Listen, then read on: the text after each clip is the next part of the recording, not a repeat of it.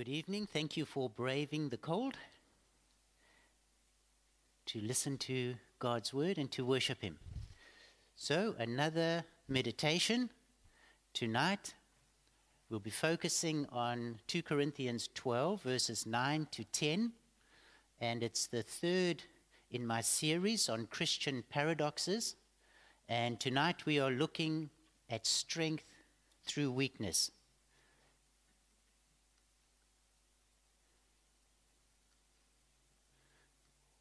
Okay, it was working, and it is not working now.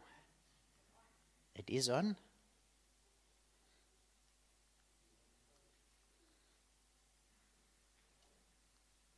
There we go. It's maybe it was a faulty connection.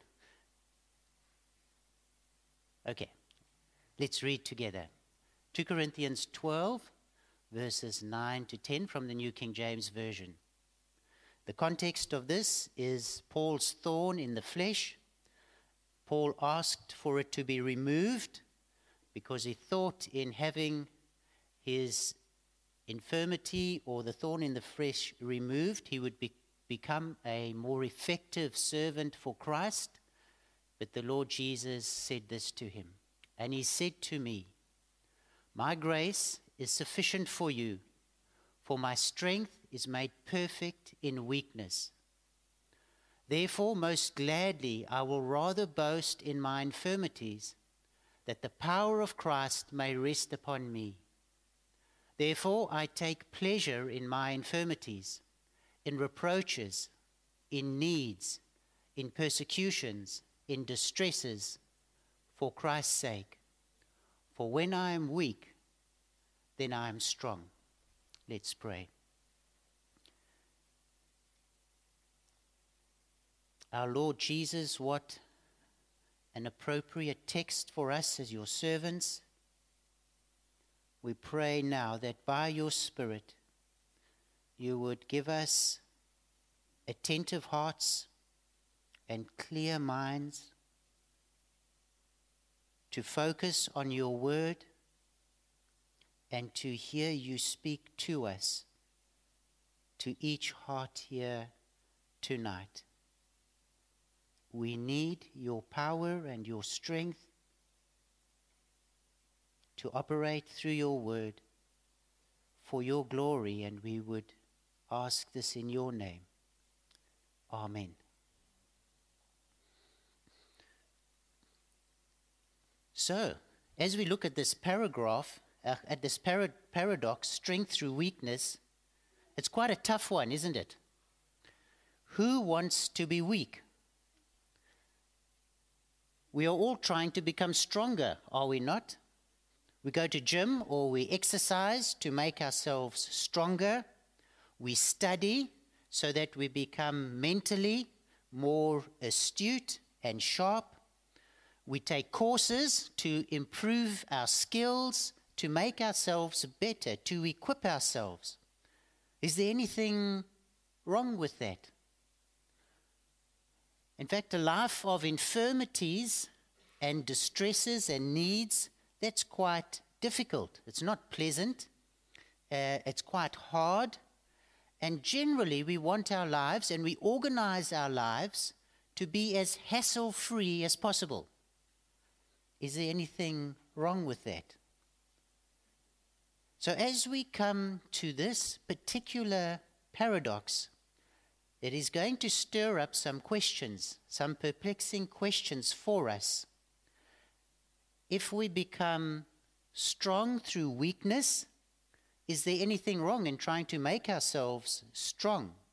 Or in fact, must we deliberately try and make ourselves weak? Must we really deliberately want a life of difficulties? That's the paradox this evening.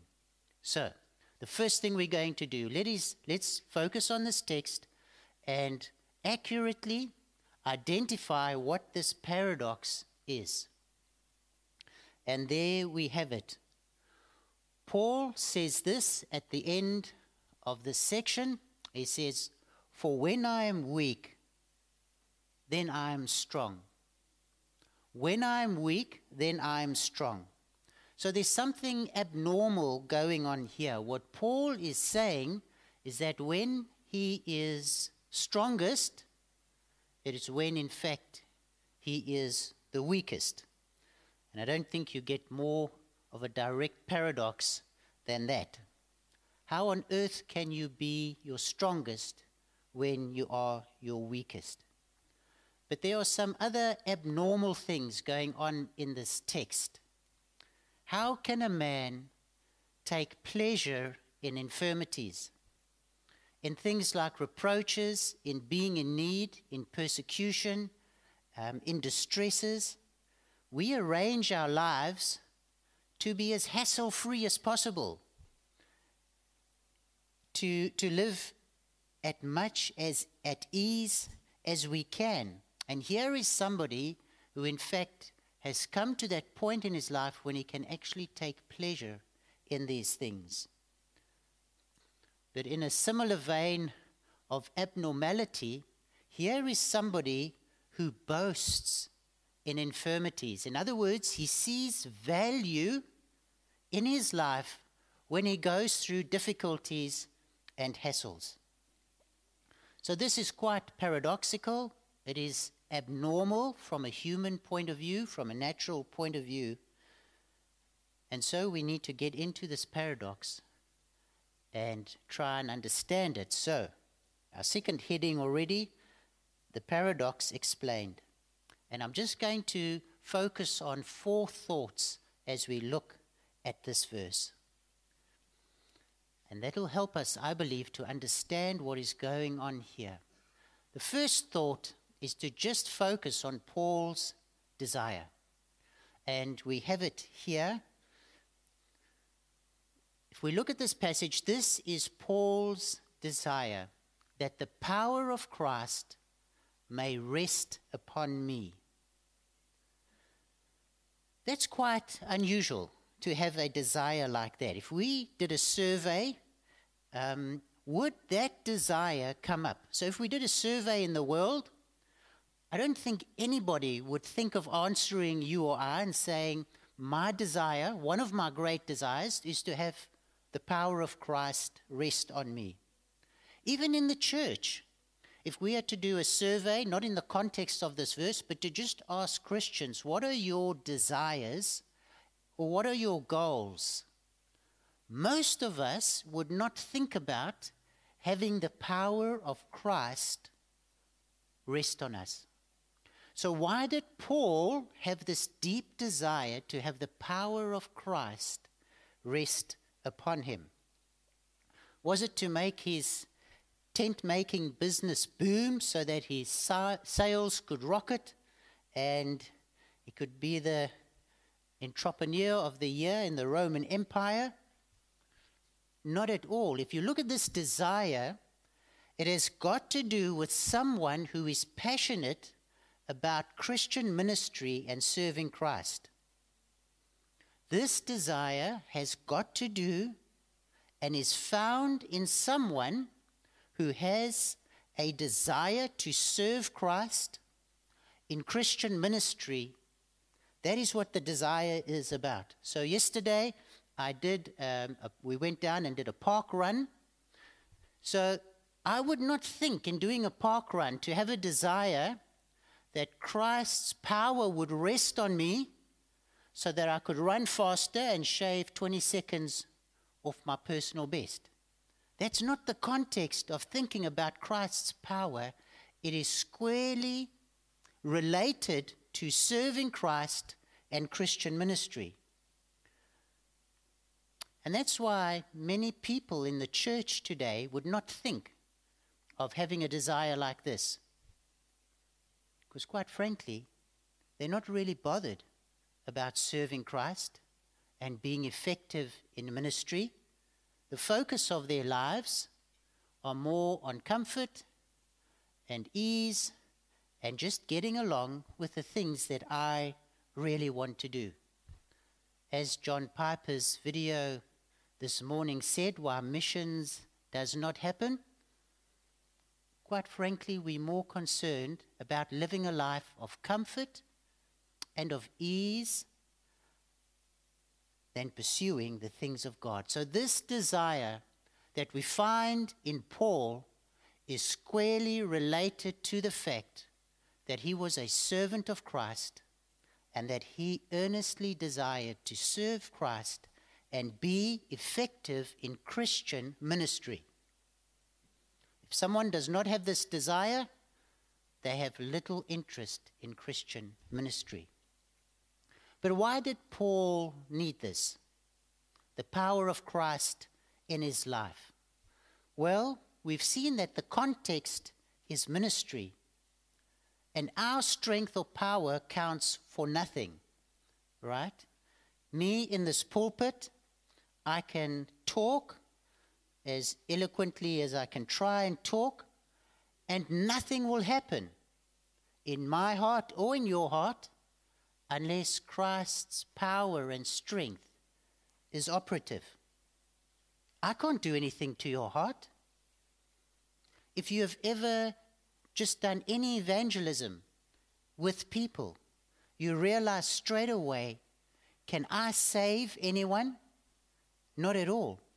We are talking to spiritual corpses. We can plead with them. We can command them. We can talk with great eloquence to them, and nothing will happen unless Christ's power is there. When we counsel Christians in or people who are going through difficulties, we can tell them the truth. Do we have any power to change their hearts or to make them respond to the truth or obey the truth? No power whatsoever. As Christian parents with your kids, with a desire to raise your kids in the discipline and admonition of the Lord, can we give them wisdom? Can we give them that obedience? Can we change their hearts? Not at all. All forms of Christian ministry and service need the power, the power of Christ if we are to do anything effective for Him. What did the Lord Jesus tell us in John fifteen verse five? Without me, you can do nothing. Not some things, you can do nothing. So like Paul, you and I desperately need the power of Christ to rest upon our lives. Without His power, we are completely, completely ineffectual in Christian ministry. And so being an effective servant of Christ, which should be in your and my heart, starts right here. Christ saying to us, my grace is sufficient for you, for my strength is made perfect in weakness. We need Christ's grace, and we need His strength to be operative in our lives if we are going to be effective servants. So that was Paul's great desire, was that the power of Christ might rest upon him. Second question we need to ask this morning as we try and explain this, parag- this, this paradox is, what is the channel of Christ's power? How do we receive Christ's power? Look at this verse. The Lord Jesus said, my strength is made perfect. That word perfect, um, is, it's got quite a, a range of meanings. Perhaps the, the best meaning here in this verse is complete. Can be translated maturity or completeness. But Christ's strength is made perfect or complete in human weakness. Human weakness is the condition or the channel that Christ's strength will flow through or to. We see here that Christ's agenda is not to glorify man. It is not to glorify His servants. It is not to make His servants supermen so that the world is going to admire them and going to exult in their wonderful power and abilities. That is not Christ's agenda. He works through instruments that are weak, so that his strength and his grace is most displayed. Instruments like that, the power of Christ rests on them and on no others. Are you and I okay with that? Are you and I okay with that? That Christ's agenda is not to glorify us, to make us great, or to display our abilities.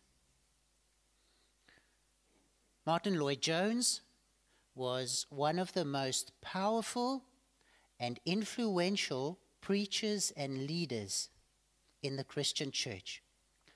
A first-time visitor, he had heard about Lloyd-Jones. He had never seen Lloyd-Jones, so he went to his church to hear him preach. And he gives this account. And he says he was surprised because when Lloyd-Jones climbed into the pulpit, he said he's quite a small, he realized this is quite a small guy. He's slightly built, and he thought, oh, I was expecting somebody that was, had quite an impressive appearance and a commanding presence. And so he was a bit taken aback. Is this Martyn Lloyd-Jones? And he says, but oh man, when he preached, the earth shook beneath our feet. Martyn Lloyd-Jones was not impressive in himself,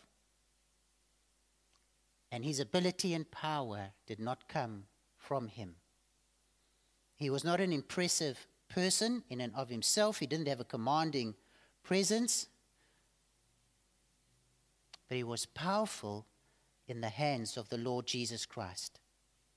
And so just if we, as we think of this, that Christ's strength is made perfect in weakness, be very suspicious of a so-called Christian ministry where the leader is very charismatic and he promotes himself and his personality is right up in the front, and he draws quite a lot of attention to himself, and he flaunts his natural gifts. That is not what that verse is saying, is it? That's not Christ's agenda. His strength is made complete or perfect in human weakness. When they asked Lloyd-Jones in an interview, so how do you feel when you go into the pulpit? Do you feel the awesome power of God? And he says, no, when I step into the pulpit, I step into that pulpit with fear and trembling. He knew that he could do nothing without Christ's power. And so be suspicious of any Christian book on Christian service and effectiveness that talks about your self-image, where you need to tell yourself that you are wonderful and powerful and capable. That is not the way Christ works.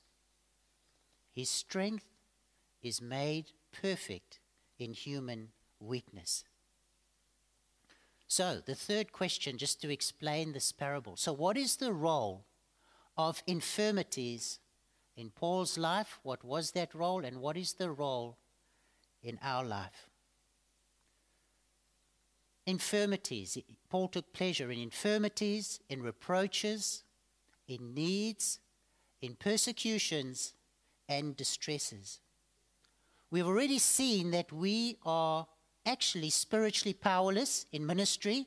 So why would the Lord add to that powerlessness further difficulties?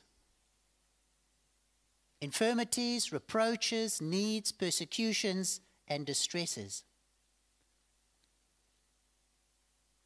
The issue is this. The Lord needs to remind us of our weaknesses. He needs us to feel our weakness and our dependence on him. And especially, he needs people to see that his servants are weak and that the power does not come from them. The Lord sent infirmities into Paul's life so that he could be reminded that he was weak, so that he would really feel his weakness, that he would feel his dependence on the Lord, and that others would look and see that Paul was weak, and that his effectiveness did not come from his greatness and his abilities. Do you see what the Lord is doing in his servants? His grace and his strength is sufficient for us, and he uses servants who are weak, and he gives infirmities and difficulties and struggles in our lives so that we feel that. Look at the relationship between infirmities and power. That word, that, there. In language, a that is a word that shows consequence. I will rather boast in my infirmities, so I know I need these infirmities, so that, so that the consequence is that Christ's power will rest on me.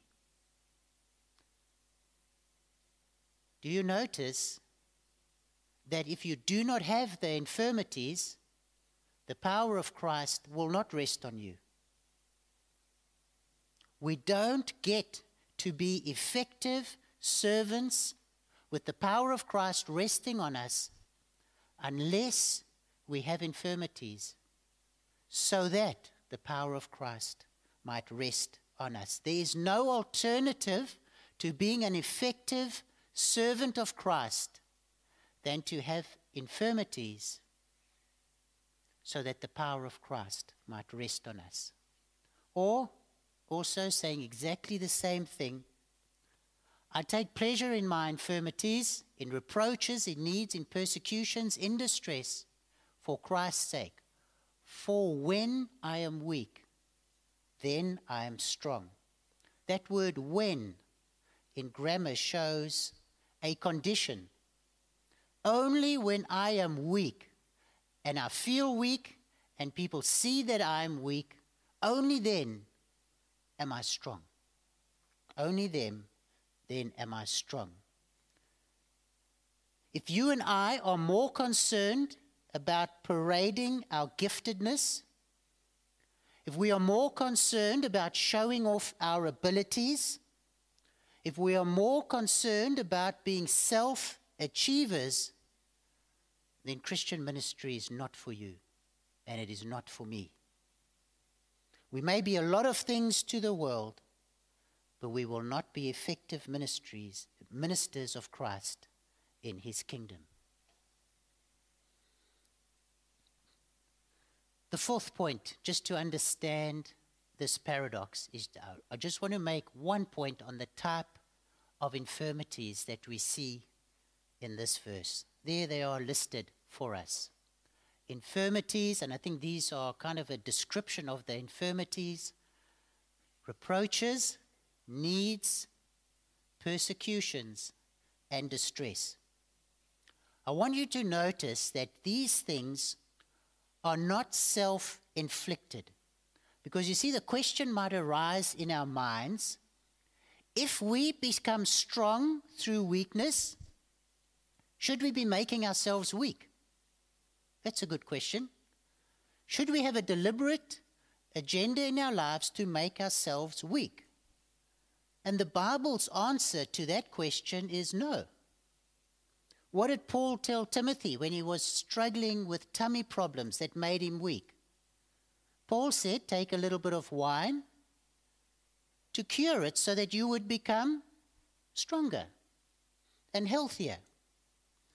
What does the Bible tell us? Our responsibilities. We are to study God's word, to show ourselves approved so that we become useful with God's word. what, it, what was Apollos called. It says he was mighty in the Scriptures. We need to study so that to make ourselves stronger in God's Word. We need to exercise ourselves to godliness. We need to train our minds to become stronger and more discerning. That is our responsibility. So, take your vitamins in the morning or the evening to make yourself healthier and stronger. If you lack energy, start exercising so that you can get stronger. Start studying the Bible so that you can be stronger and more mighty in God's Word, so that you can grow. These infirmities Paul did not lay on himself. The Lord laid reproaches. At times he was in need. Often he was persecuted and heavily persecuted. Often in his missionary journeys he was in great distress. And the Lord laid those things upon him. They did not arise. Paul did not have needs because he became lazy and stopped working. And then, okay, now I'm in need, so now I'm going to become powerful. He did not stop. None of these infirmities came because there was a sinful neglect of study or because he stopped exercising himself to godliness. The Lord lays these things on us. They are chosen by him in wisdom. And he's going to lay things on us that make us feel weak, that make us understand how much we depend on the Lord, so that his power and his strength can then rest upon us. These infirmities, what I would say, I would call it that they are Christ-centered infirmities. They are received from Christ, and they are accepted for Christ's sake. These infirmities do not arise from sin, from folly, from laziness, or sinful neglect. So we must not think that we must have an agenda of making ourselves weak. We must be responsible with the commands of God and seek to make ourselves strong and effective as we can. And the Lord, in his wisdom, will then choose at different times and in different seasons in our lives that we go through reproaches, persecutions, that we are in need, that we are in distress, so that his power can rest in us and we can become more effective. And so, this paradox then, when I am weak, when I am humanly weak, then I am strong because the power of Christ rests upon my life. That is what the paradox means. As I've mentioned before, paradox, paradoxes in the Bible often demand a response and something from us. The demand of this, para- this paradox, because it is a challenge to us. That there is not an appealing life. That is not an appealing life. Would you like your life, or anybody in the world, would they like their life to be described as filled with infirmities, with reproaches, to be in need, to be persecuted, and to be in distress? That's hard, and that's difficult. But Paul accepted and endured these infirmities so that he could be more effective and that Christ's power would rest upon him. These infirmities is the demand that Christ puts on his servants. It is Christ who is speaking in verse nine, and he says to his servants, "My grace is sufficient for you, for my strength is made perfect in weakness. That is Christ's demand. What Christ is saying, that it is necessary that you and I are humanly weak so that his grace and strength is shown and seen in us, his servants.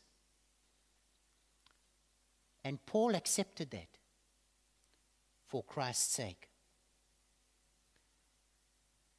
Will you trust Christ that the difficulties that you are going through now are necessary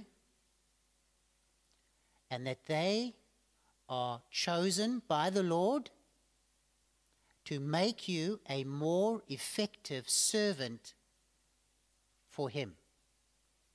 No infirmities, no human weakness, no power of Christ. That is the bottom line. And Paul understood that, and so he accepted that. He took pleasure in his infirmities for Christ's sake.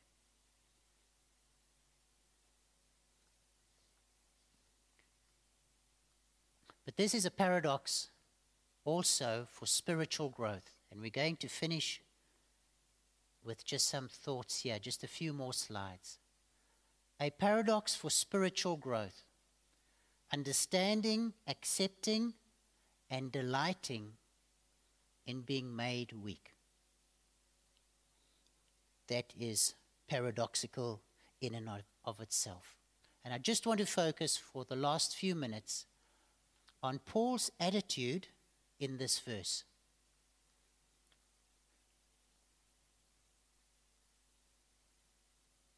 Paul's attitude in this verse. Our attitude to the difficulties in our lives that the Lord gives to us is directly relation, re, re, as a direct relationship to how much we are going to grow in the Christian walk. And the first thing that we see here is that Paul accepted this because it came from his Lord. He prayed to the Lord to remove the thorn in his flesh.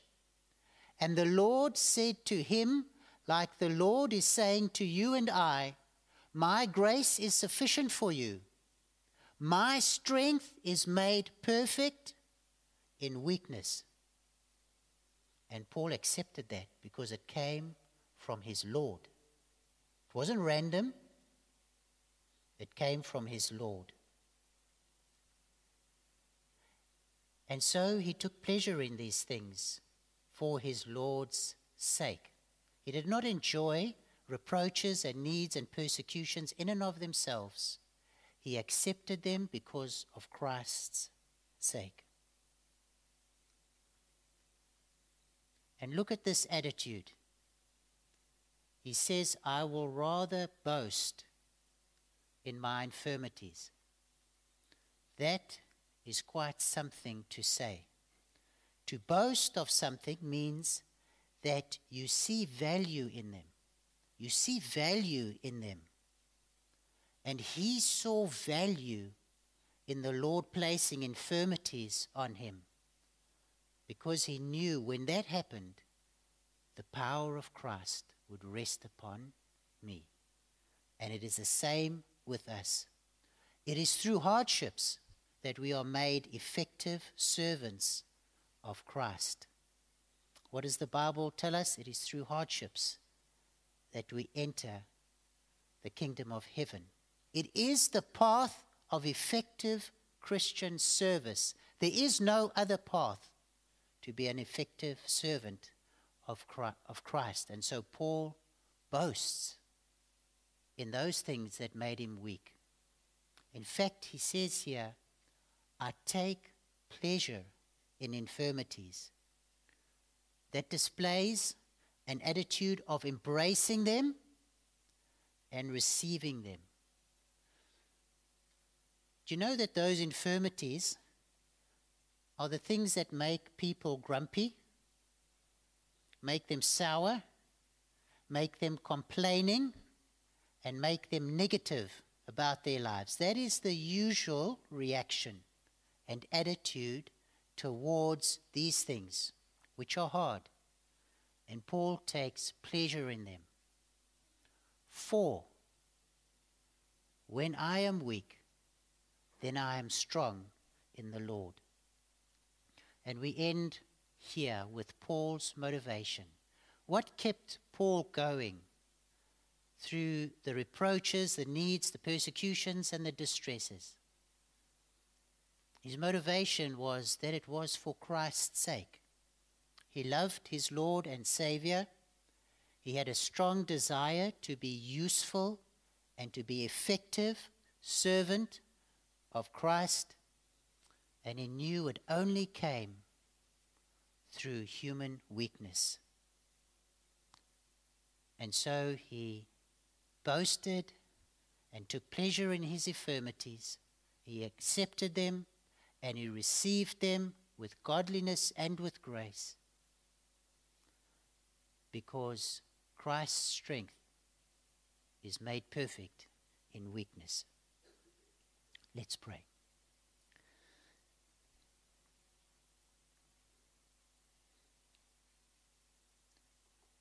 Our Lord Jesus Christ, if we are often, if we are honest, we know that we, we often want to exalt ourselves. We have such a strong tendency to promote ourselves, to want to be seen, to be great. And this paradox challenges us at one of our deepest levels. It attacks our pride.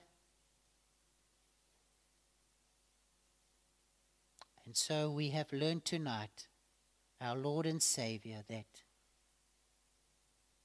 when we are weak, you are strong in us. And that is our heart's desire. And so I pray for myself and I pray for everyone here tonight, every heart lifted before you. Would you give us the grace to receive these hard and often unpleasant things that you place on us, so that we might become more effective for you? We ask this in your name. Amen.